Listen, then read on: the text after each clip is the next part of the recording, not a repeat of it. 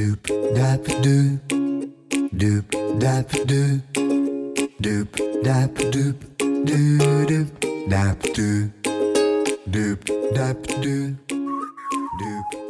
doo。大家好，欢迎您收听高年级不打烊。有句话哈是这么说的：不爱江山爱美人。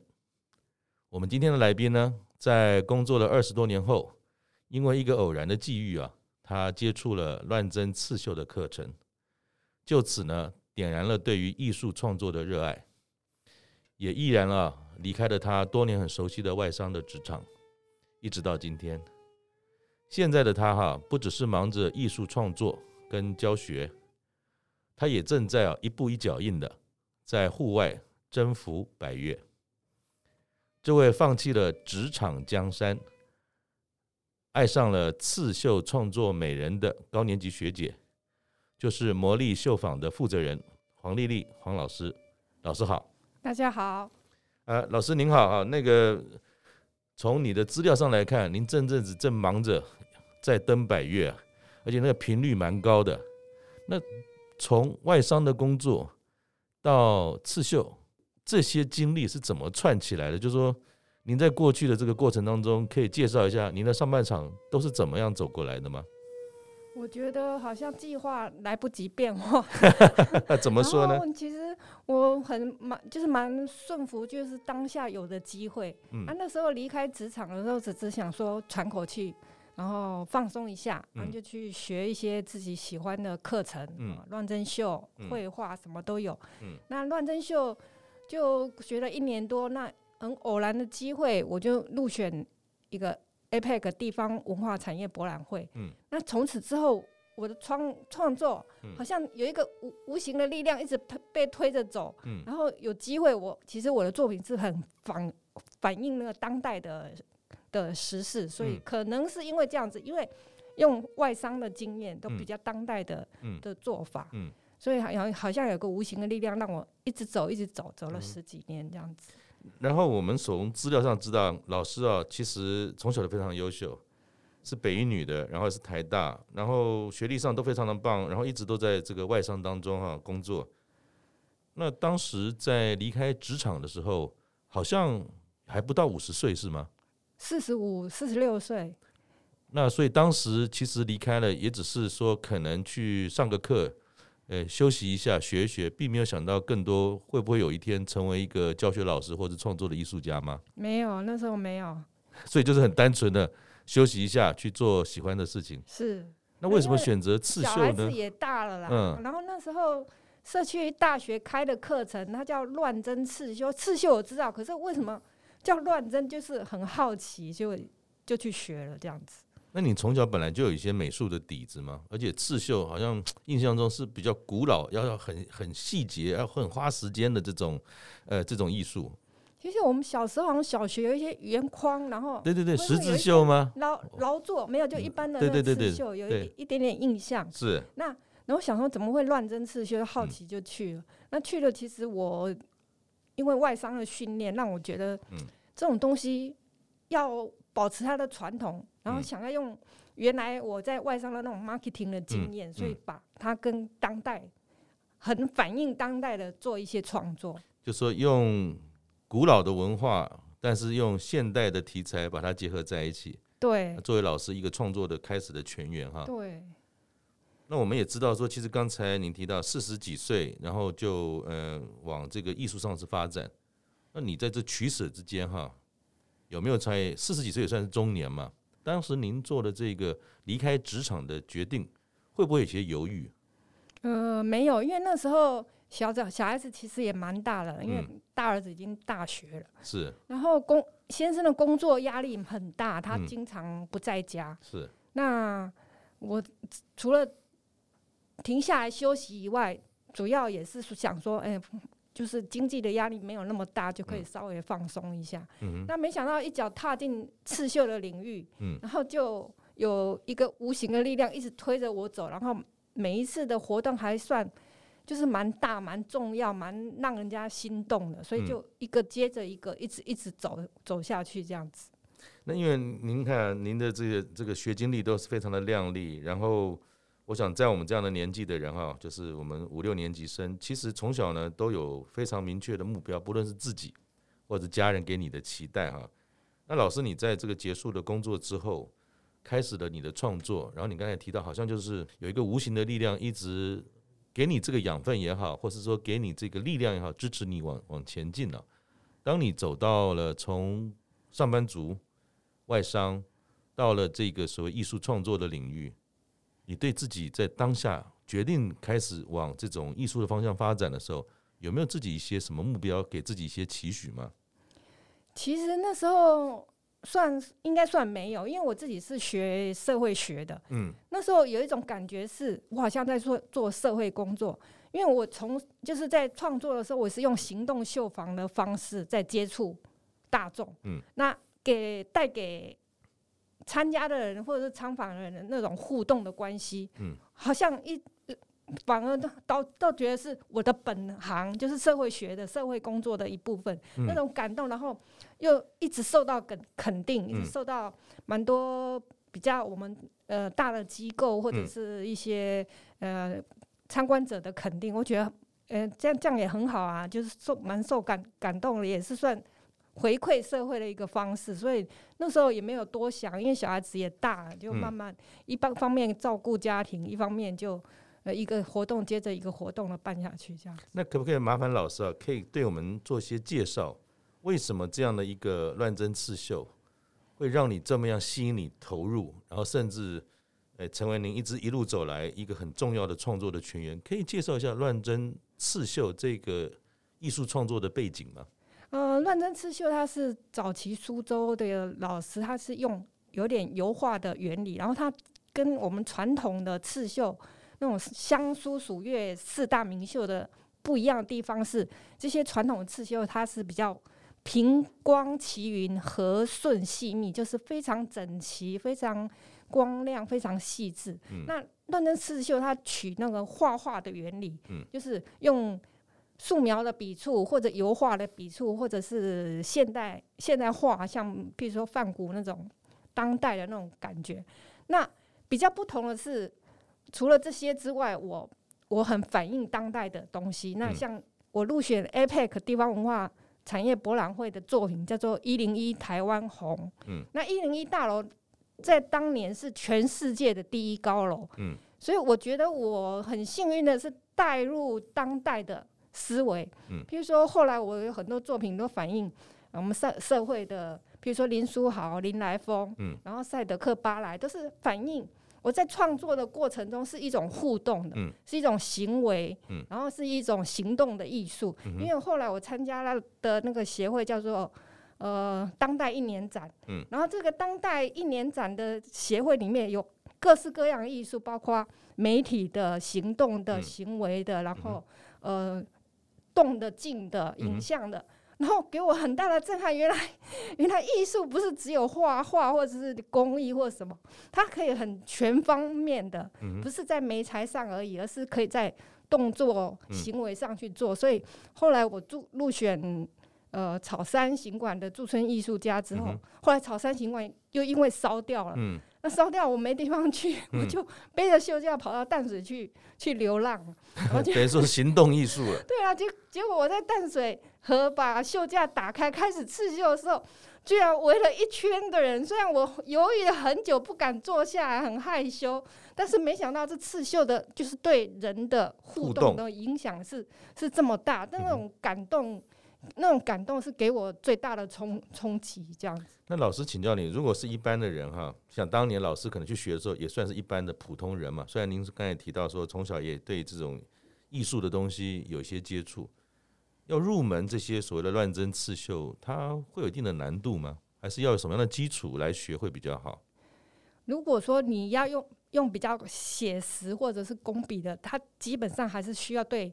素描或画画有一定的基础。嗯，那其实我常常引用毕卡索说的话，说只有小孩子会画画。嗯，其实艺术创作真的，他他他说他花花了一辈子，可能学学莫内啊或谁画画，但是就是不是他他学了花了五年十年，学很多技巧技术，很多技巧，结果他花了一辈子的时间，这是毕卡索说，他花了一辈子的时间，只有最后最后回归是要学小孩子画画。嗯，所以我在传就是在分享或者在创作或者是在教学的时候，其实最重要就是要把心放下来，就是用用艺术生活，生活艺术的，把你内心真正的那种。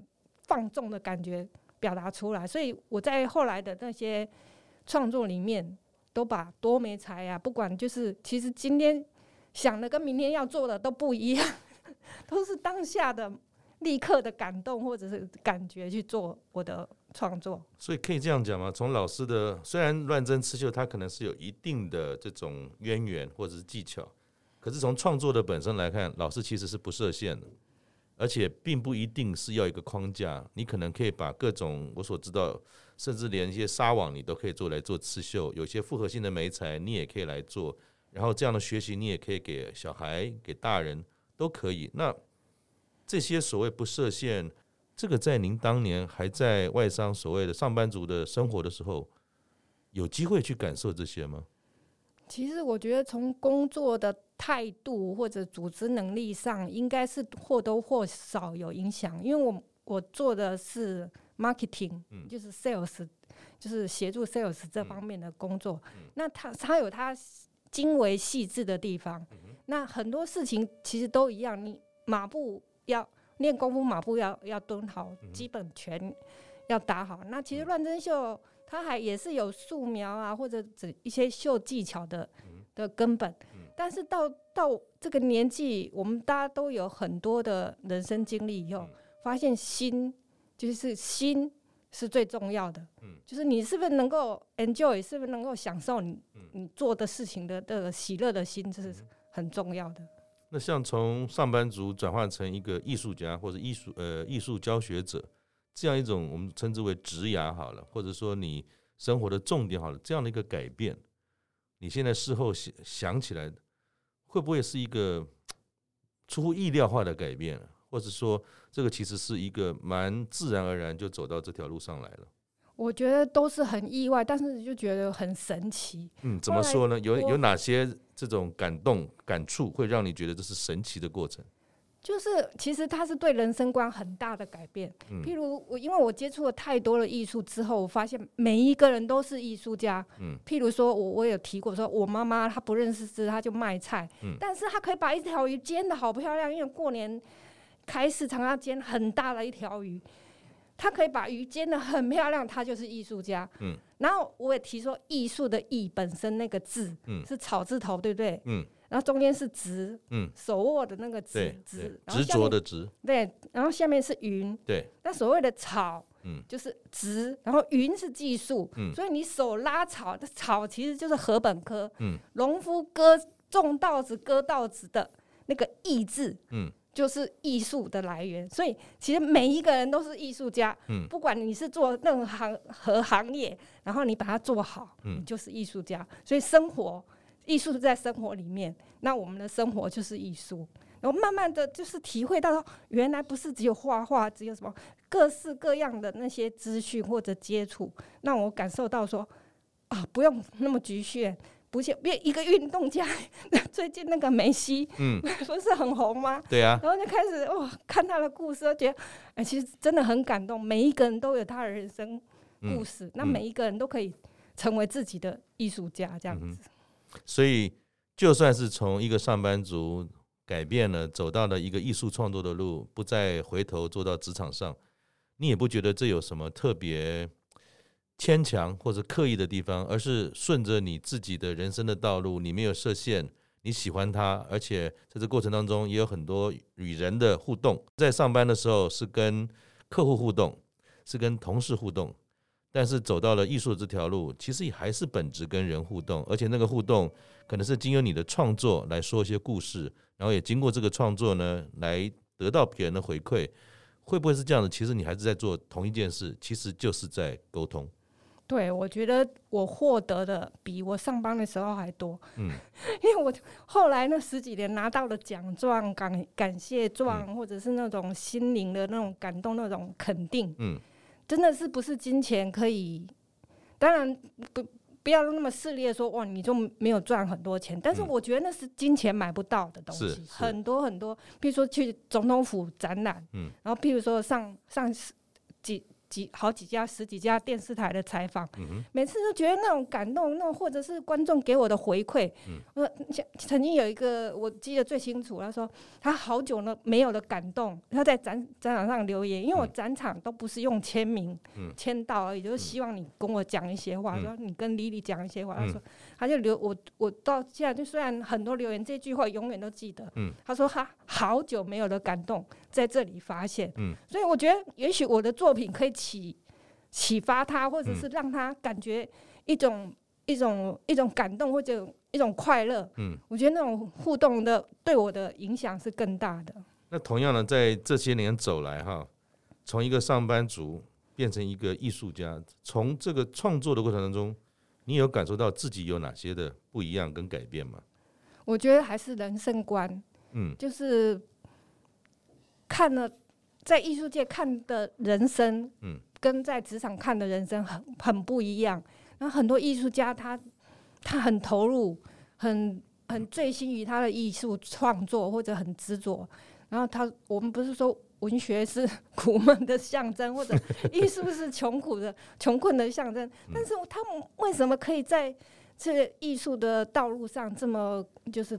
努力或者付出，或者或者热血热情，对，我是可以感受到那种生命力是是源源不绝的。嗯哼，那这些我想艺术家最主要一个对于人生、对于万物的这种感动跟感触，那也需要有些东西叫做创作的力量跟泉源嘛，哈。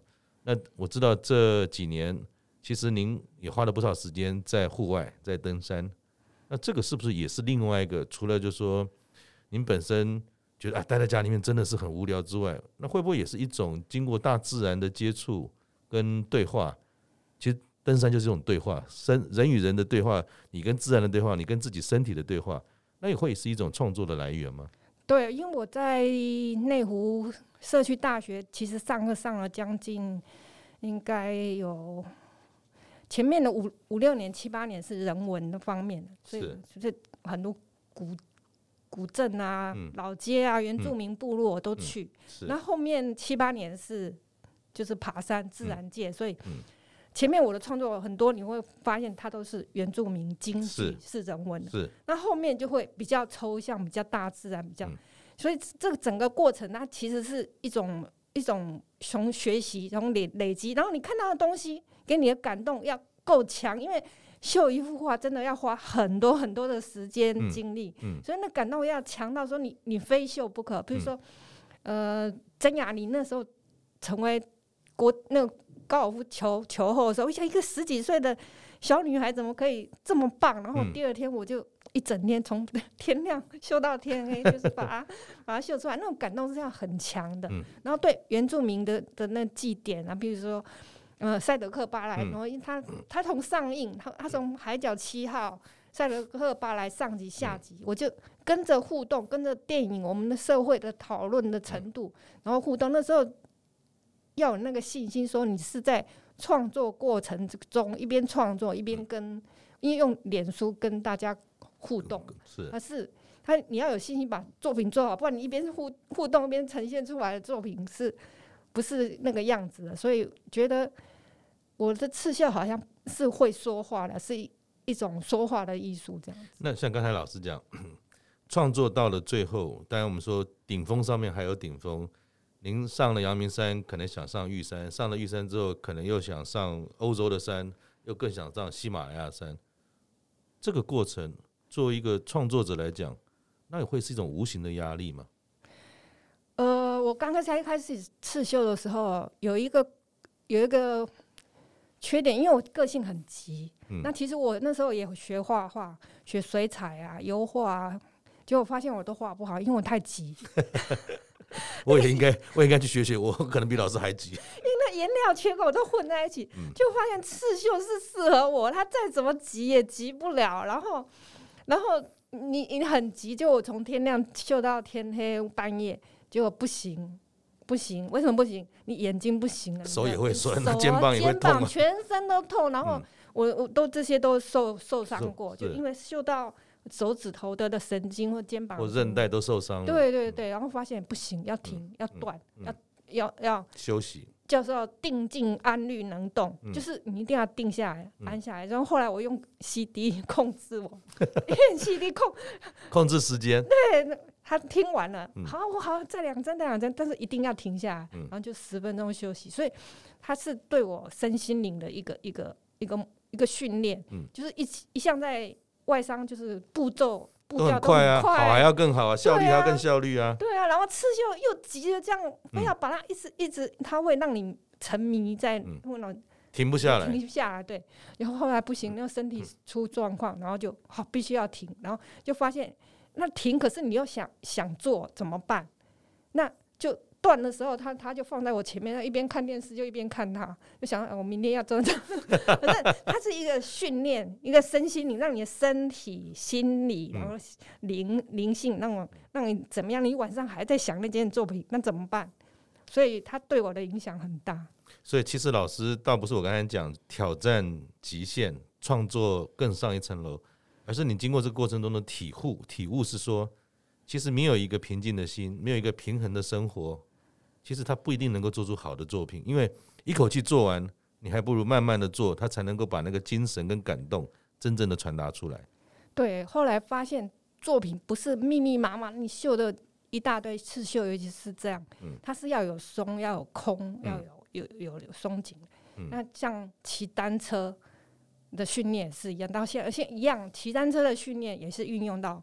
百岳的训练，因为刚刚开始骑单车拼命哦，骑骑骑，就发现喘不过气来，那个那个心脏啊，心肺快要冲得太快，不能持久，快要缩起来，然后发现不行，然后慢慢训练，并训练到你的呼吸，跟身体的节奏是跟着那个脚踏车，所以你的脚踏车变成你的手跟脚，它是你身体的一部分，你才能够去做这个长时间的朝圣的这个这个行程，所以它是真的是跟。其实没有什么分别，是刺绣或者是骑单车。嗯，然后其实我觉得在外商的训练也是有影响的，因为你就是要组织嘛，嗯，有大纲下来，然后要分分小细节，然后分工合作这样子，teamwork。那其实我们的身体也是一样，骑单车你不是只有哇拼命两只手两只脚拼命起叫，因为单车很重要的是反应能力。嗯，碰到砰。掉下来，你碰到石头，碰到转弯，碰到要刹车或者上坡，马上要换挡，嗯，那种快慢节奏反应的能力是很重要的。嗯，所以骑单车不是只有速度，尤、嗯、尤其是朝圣的的那个道路是很路况是很不一定的。对，所以其实老师一通百通，你也把很多就像呃您所说的生活艺术、艺术生活。生活运动，运动生活，全部呃连贯在一起。因为我知道您这几年啊，二零二二年啊，总共爬了快二十座，二十七座，已经二十七座，哇，比我们那个记录还高，这个是蛮猛的耶。那爬百岳是怎么开始的？然后是怎么样规划这些走的行程？哪些山的选择呢？其实那时候我想说。因为在一零四高年级带了导览课，带爬山两年了嘛，嗯嗯、然后因为疫情的关系就有停顿下来，然后我就想说，我体能不能掉下来，然后就想说，哎，可以试试看白月，那就很向往说，我只要能去玉山或者雪山就好了，所以就从雪东就雪山东峰。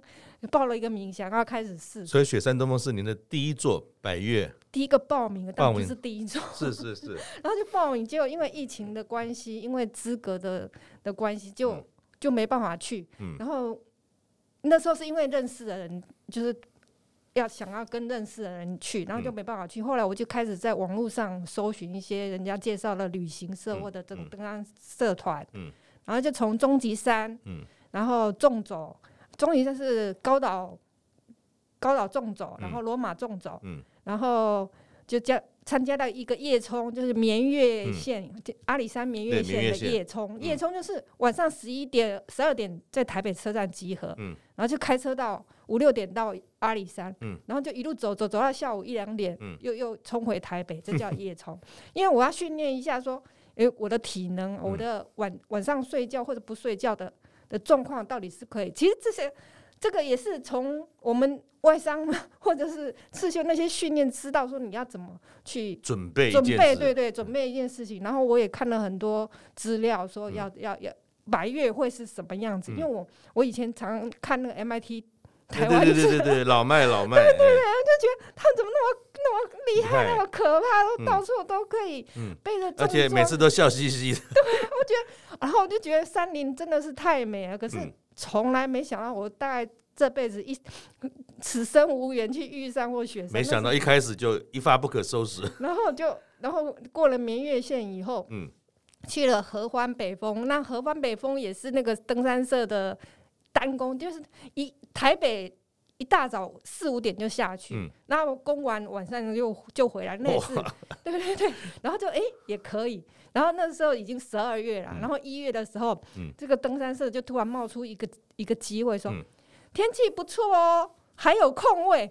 就为了这句话，我在客厅里踱步踱了两个小时。去不去不去去，然后就做了很多功课，就看看看，嗯、因为那时候是雪季，嗯嗯嗯，雪季很上玉山很困难，很，对而且我我没有登山经验啊，嗯、你你敢吗？就很害怕，嗯、但是他又觉得。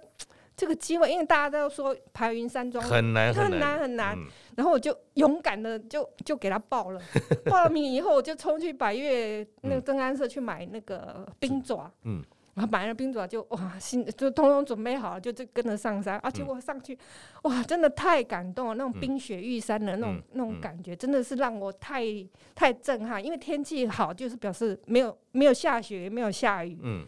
然后一路就是看到冰啊雪，嗯、然后就咔咔咔，慢慢的这样子一步一步的慢慢走上去。嗯、那时候也是一样，呼吸呀、啊、脚步啊都非常非常痛苦。那个时候虽然那时候当下很痛苦，但是现在回忆起来都是哇太美太美好。然后没想到我的第一座百岳就是玉山，就是给我很大的一个信心或者说感动鼓舞。对，然后就开始从雪冬。雪山想要报名，就是慢慢的一座一座一座的。然后那时候其实也没有说刻意要做什么，因为我看到一些登山社、旅行社，他们有六十五岁条款，嗯，就是你如果年满六十五岁，必须要经过审核，必须要知道你的体能是怎样。我想不行啊，我已经 六十三岁了，我还能怎样？然后我就想说，好吧，就试试看，只要能够雪山让我爬到就好。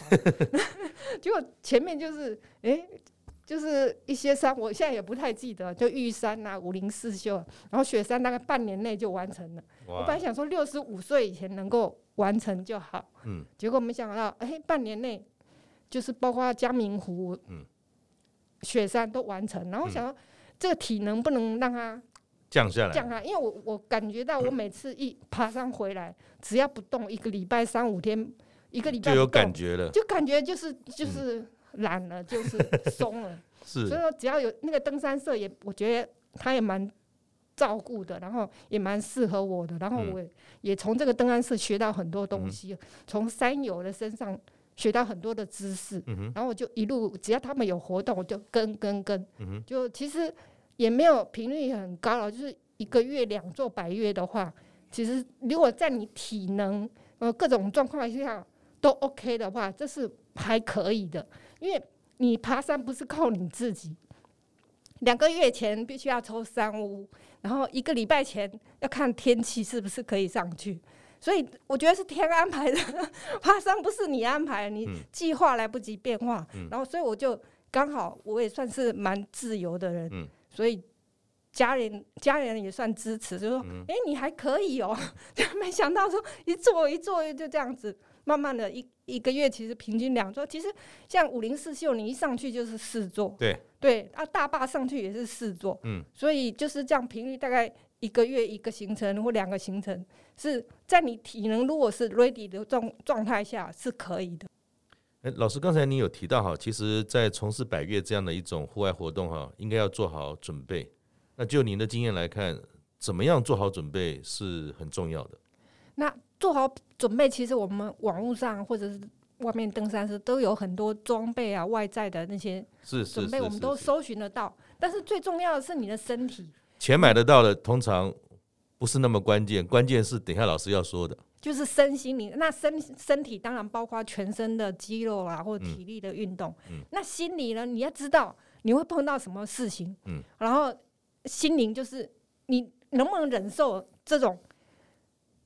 意志力挑战的，需要毅力的东西。比如说我，我我前两天在北大武山的帐篷里面，那、嗯、那时候天气很冷，啊、然后你又累又又困，然后又身体又又很冷，那你你心灵能不能知道说啊，我再忍那两个小时，然后就撑过去。然后尤其是爬山的时候，摸黑爬山的时候，嗯、你明明知道就是。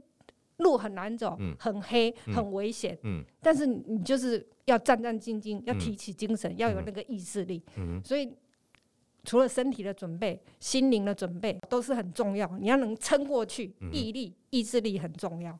其实就是活在当下。对。如果今天你到了山里面，在面对一个登山的挑战，就像老师刚才讲的。其实装备啊什么那些当然很重要，可是不是最关键的。因为当你自己不能够把自己的身心灵做事前的准备，包含到了现场的时候有没有调整好来面对一个周遭的状况？可能大家呃上个礼拜爬北大五是大太阳，可是今天你来为什么就下雨了，或者是又很冷了？如果你没有把自己调整好，做好准备，其实那反而不是一件愉快的事。做好准备最重要的还是身心灵。是。如果自己呢没办法，或者说你的朋友也不太多是山友，你肯定要跟着大家一起去嘛。可是如果今天你到了六十五岁，你想跟，有时候还不一定可以给你跟，因为他们也要确保你的状况是 OK 的啦，等等。因为当每个人的体力耐力不一样的时候，上山其实是一个风险，也不要因为一个人让其他人呃就扫兴而归嘛哈。所以真的你要走入户外，你要趁早。像老师，其实他平常就保持一定的运动量，只是在百岳的过程当中，又经过一段的训练，然后有很多怎么讲，呃，天时地利人和，能够让他很顺利的一个月当中，或许都有个一两次可以去练练身手嘛哈。那老师，你一开始爬百岳的时候，就一个人吗？还是也有些亲朋好友说，哎呀，我们三四个揪一揪去参加一个团去？还是说你就直接到了一个陌生的这个呃登山登山的这种呃团队当中，从那边开始？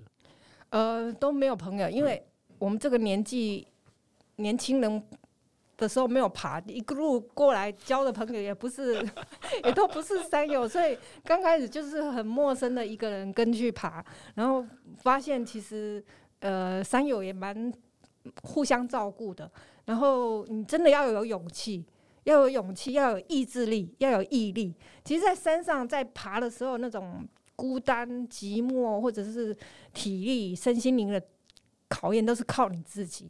你自己要做好很多很多的功课，照顾好自己是最重要的。那你一起爬山的朋友，也都是差不多五六十岁的朋友吗？还是各种年龄层都有？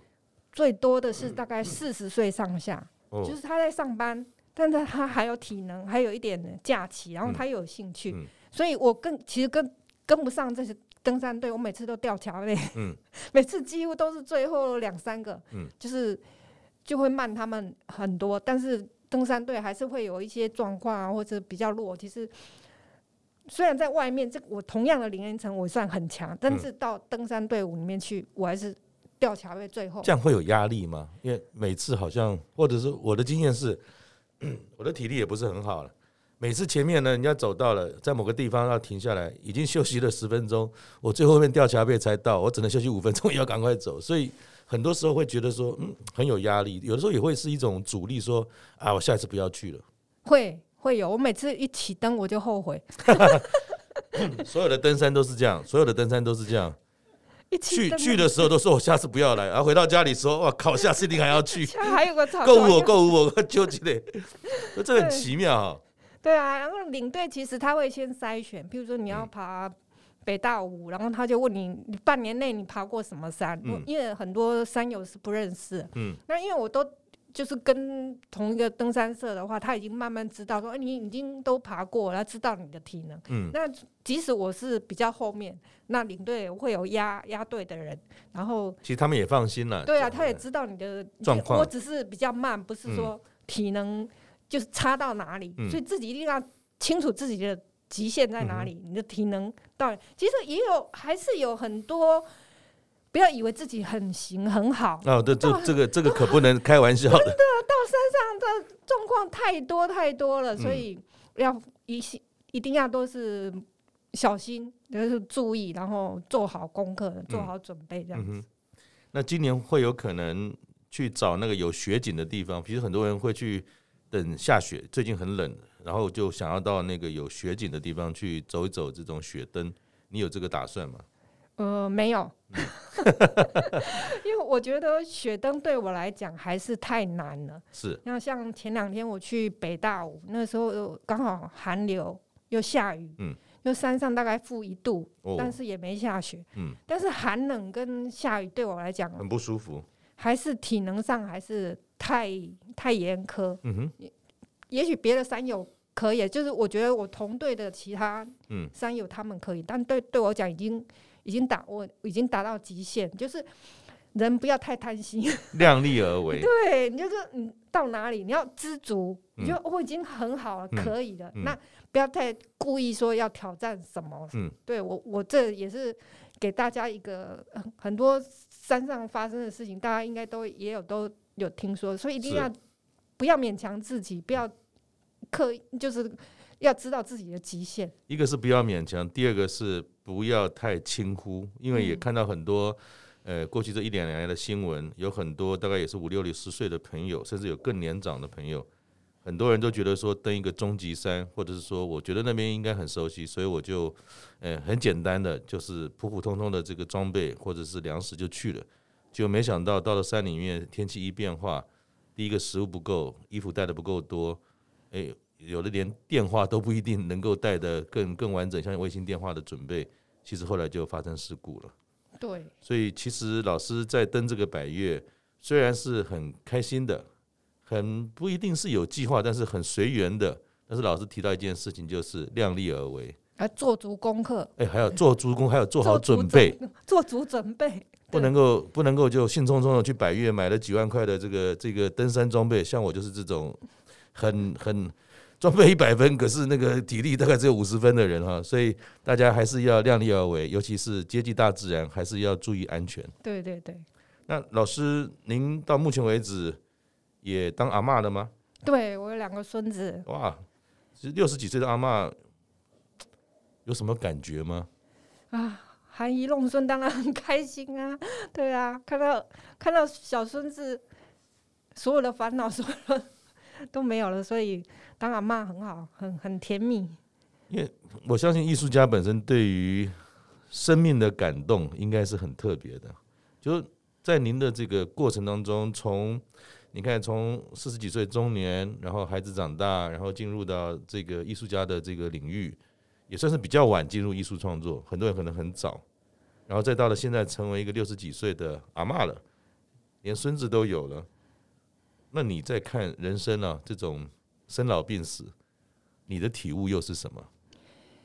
我觉得还是那句话，就是计划来不不及变化，嗯、要知足。嗯，然后呃，把握当下，然后你能做的尽全力去做，全力以赴，然后享受在中间。嗯，那你缺有的、缺失的，你也不用去羡慕别人。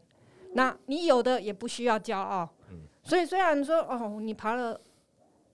这么多百月，你当了艺术家，或者你曾经怎样？嗯哼，我觉得那个很重要，但也没有那么重要。一定要知足，放得开。然后，其实我们就说顺服，嗯，顺服老天的安排，嗯。像 就这两天，我早上还在跟 Sophie 说，我的 FB 被删，就是不晓不明原因就被停权。哦。为什么呢？不知道，不知道，反正就是可能违法，违违反一些某些规定什么或怎样的，反正就所有十几年的资料都没有了。啊，十几年呢？对啊，你都哈一声，那你想想看，我这这几天的心情真的是很混乱，很混乱。但是我儿子救了几几几半天以后，我说没关系了，放下，反正一切重新开始，反正一切都会成为过去。所以我现在态度是比较顺服，说到底明天下一秒会发生什么事。当然，我为什么我要会往山上跑？以前常常人家问那个那个那什么什么什么鱼啊？嗯。叫什么鱼？就是爬。对对，那有个有个女生很厉害的，哦，三条鱼，对。对。其实我的心态跟他一样，就像我说，回到城市，那种风尘滚滚，嗯，那社会的、经济的、家庭的压力，嗯，人事的压力就来了，嗯。那到山上去，反而就是虽然身体很累，心灵是觉得啊，这是亿万年的、千百年，哦，那个一棵树要两千年，它就静静的在那里，嗯。所以不用想太多，就是顺服于你下一秒会发什么发生什么好事或坏事，你就接接受它。这个心态上是比较开放、比较放松的，应该是这样讲。当时您从外商的工作告一个段落，在寻找下一个可能的时候，其实您也提到有一句话在形容，就是就是呃不上不下，或者是说寻找的过程也不一定是那么的顺利，或者说也不一定有真的你心中。在四十五六岁的时候，喜欢的工作那么容易就出现了，那是不是也是一种像你刚才讲的这种心情呢？就是想当年可能要想要的东西不一定有，但是反而是说，诶，经过一个不经意的课程，您走出了另外一条路，一直到今天。跟刚才你提到顺服大自然这件事，顺服这件事情，好像有那么一点雷同，是不是？这个过程也也让您觉得说，其实人生。不如意的事情十之八九，但是如果不设限，面对它跟拥抱它，反而有机会走出一个不同的路吗？对，其实我那时候离开离场，离开职场，然后高不成低不就，那时候没有，反而没有压力耶。嗯，我觉得我没有压力的，没有经济压力的情况下创作跟。嗯。跟如果说我三十岁出来，我的秀必须要是文创商品，必须必须要要把肚子吃饱当成一个必要条件，完完全不一样的创作方向，嗯、或者我感觉啊，嗯，然后我觉得那时候是一个福气，就是说反而让我发光发热，嗯、就是让我的作品完全随随我随性就可以创作很好的作品，嗯，那时候的放松。心态的创作跟现在又不太一样，嗯，因为现在感觉又这经历了这二十年吧，对，十几二十年，其实家里家庭，嗯，哦，还是有一些变变化，家人生老病死，还是有很多的压力在。是，那但是我现在心态是比较能够看得开，那时候反而是就是环境比较好的，嗯，然后结果我放心去创作，所以。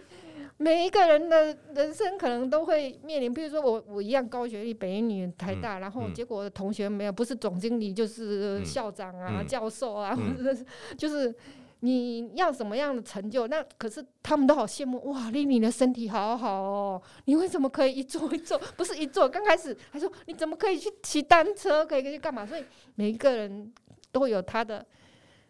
好的或或，那你说人生不如意十常八九，嗯、你看到的 FB 上面看到的，嗯、或者你现在书面上看到，嗯、也许都是阳光的一面。嗯、但是我觉得这个阳光可以照照亮我，嗯、也可以照亮别人。嗯、这就是养分。嗯、这就是就是帮助自己提升自己，又可以帮助别人，这将让你平衡在顺服里面。那接下来你已经都是一个六十多岁的阿嬷了，你会觉得？在这个阶段，你还有一些目标想要去设定吗？没有。嗯，为什么？其实真的，我就说顺服。真的，我不知道说，譬如说，我不知道我会来一定是高年级开课。嗯。嗯，那时候刚开课的时候，我还问 Sophie 说，可不可以免费？嗯。因为你不晓得有没有印象，说我那时候因为展览会的关系，我希望有一些人来，嗯，来就体验，嗯，然后我不收费。嗯。那他说你们的低消是一百块，所以我就用一百块在展场。那时候在花博，嗯，然后就开课，嗯，哎，我觉得反应不错，而且你们这平台太棒了，嗯，他把报名、收费什么通通处理完毕，把我们老人家最，你只要专心创作跟教学就好了。对，就就讨厌的那个那些山西的东西，通通帮我们处理好了，然后就。就就跨入这个平台，所以我觉得好像一件事跟着一件事就这样连着，然后我就开导览课，嗯、哼。开导导览课有爬山带队，因为带队经验很重要。嗯你带队、带导览、带带人爬山的经验、嗯、之后才，才会才想说，哎、欸，那我可不可以去爬爬百月这样子？嗯、因为譬如说我开的课最困难的是大屯连峰。嗯。大屯连峰只要有一点下雨已经不行，其实我压力很大，因为我一个小小的女生，嗯、然后要带人家爬山，这就是一种身心灵的压力，你体力，然后你姿势，然后一些、嗯、一些准备都要周周全，嗯、所以我就就从一零四高年级这个两年的导览经验，又启发了启示了我说，哎，可不可以试试看白月？嗯、所以我对我后来明天或者是。之后要做什么，其实没有刻意的计划或什么。那如果说跟跟目前有关的，可能一零四高年级的课程，我会微调一下说，说、嗯、原现在因为疫情三年的疫情会影响很多事情，嗯、那可能在开课上要做一些调整和微调，对，也让学生可以学得更呃扎实，老师教了也可以更有效率。对，就更多的分享。嗯哼，最后哈。请教老师，你也到了六十几岁了，人到了这个年纪哈，如果要过得好，你的体验是什么？你的建议会是什么？作为今天跟听众最后的分享。我前两天有看一个故事，说孙女问阿嬷说：“嗯，奶奶啊，我要嫁我爱的人，还是爱我的人？要嫁给钱呢，还是要嫁给爱情？”嗯。那阿妈就问，跟他讲说：“你爱谁就嫁嫁给谁。”其实老人家真的是，我要开始说，我我承认我老了。其实不是，不是你你爱钱嫁给嫁给钱，钱就是属于你的。他如果爱你，钱就会给你。真是蛮好的，就是，所以我这个年纪，说六十五啊、七十，慢慢进入老年人，其实真的是，很多的人生智慧是。真的是累积的，嗯、就是慢慢的淡定、嗯、看开，然后接受，然后分享，嗯、就是这样。然后分享的快乐 大于自己拥有，一直是我的座右铭。好，好，谢谢老师。我想，就像呃一零四高年级他们这个服务当中啊，有提到一件事情，是希望能够让每个人的价值持续的发光。那也谢谢老师。老师一路走来，从一个上班族到了一个艺术家，现在也到了抱孙子的阿嬷。他确实讲了一个很简单的道理，道理就是顺服，顺服你的人生，顺服你老天给你的挑战跟安排，然后你要热爱自己，然后与人互动，那这样的创作的泉源就源源不绝了。谢谢老师，我们下次见，拜拜。